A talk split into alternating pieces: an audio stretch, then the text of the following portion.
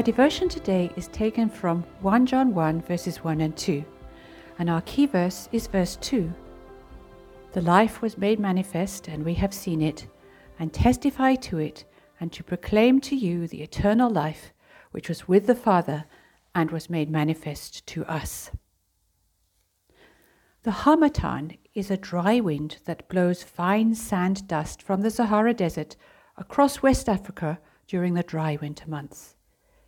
It reduces the visibility in the whole region. When we were teaching at a theological college in northern Nigeria, the harmattan would sometimes be so dense that we could not see more than a few meters in front of our door. When someone entered the compound, we would initially not be able to recognize them. An eerie shape would appear in the mist, looking like a tree or bush. As it walked closer towards the door, we would begin to see a vague human shape that gradually became more distinct until a few meters from our door we could see it was the student's face and we could see it clearly and hear their voice ring out. We would then respond joyfully and announce to the household that we had recognized the visitor who had come. The opening verses of John's sermon letter to the church calls us to the recognition of the person of Jesus Christ in a similar manner. In verse 1, the figure John introduces is initially hidden from sight. The opening statement, that which was from the beginning, is an objective way of referring to Jesus Christ without naming him. The listener is not sure what to expect. There's an element of mystery surrounding the person of Christ.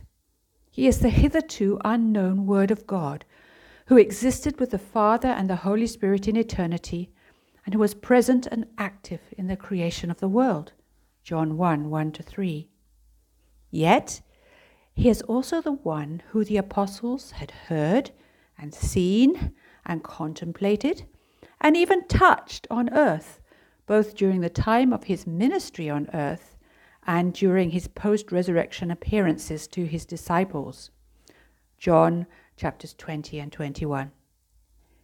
In one verse, John has introduced the concept of one who is both God and human. By the end of verse 1, John gives a clue that the indistinct, indistinct figure is the Word of life.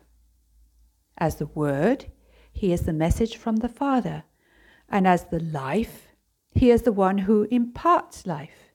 Indeed, death could not hold him, for life is of his very essence. Calvin writes If we consider how miserable and horrible a condition death is, and also what is the kingdom and glory of immortality, we shall perceive that there is something here more magnificent than what can be expressed in any words. For John, the key to understanding Jesus Christ is found in the full revelation of this life in the incarnation and the resurrection.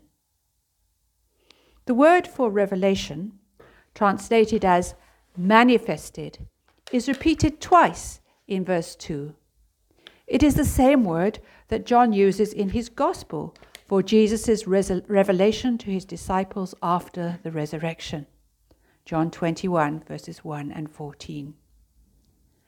As the verse progresses and the image becomes clearer, we learn that this is indeed the eternal life that was with the Father in eternity and has now been made known on earth. The apostles, who were witnesses to the revelation of the eternal life on earth, have the task of proclaiming this eternal life to others. They testify to what they have experienced and proclaim the good news that the one who is the eternal life also brings eternal life to those who receive him. John 1 and verse 12. As we walk with John through this sermon letter and hear his witness to the Son of God.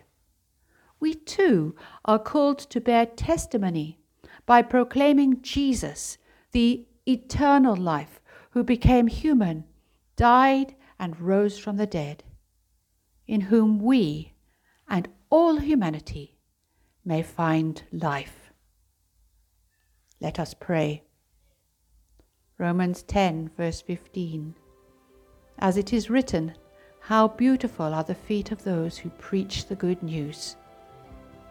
Heavenly Father, grant that this day we to whom Christ has been revealed might, like the apostles, proclaim the eternal life who was with the Father and has been revealed to us.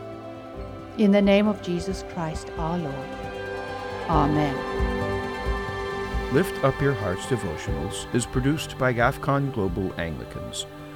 To support this and other GAFCON ministry, please visit gafcon.org.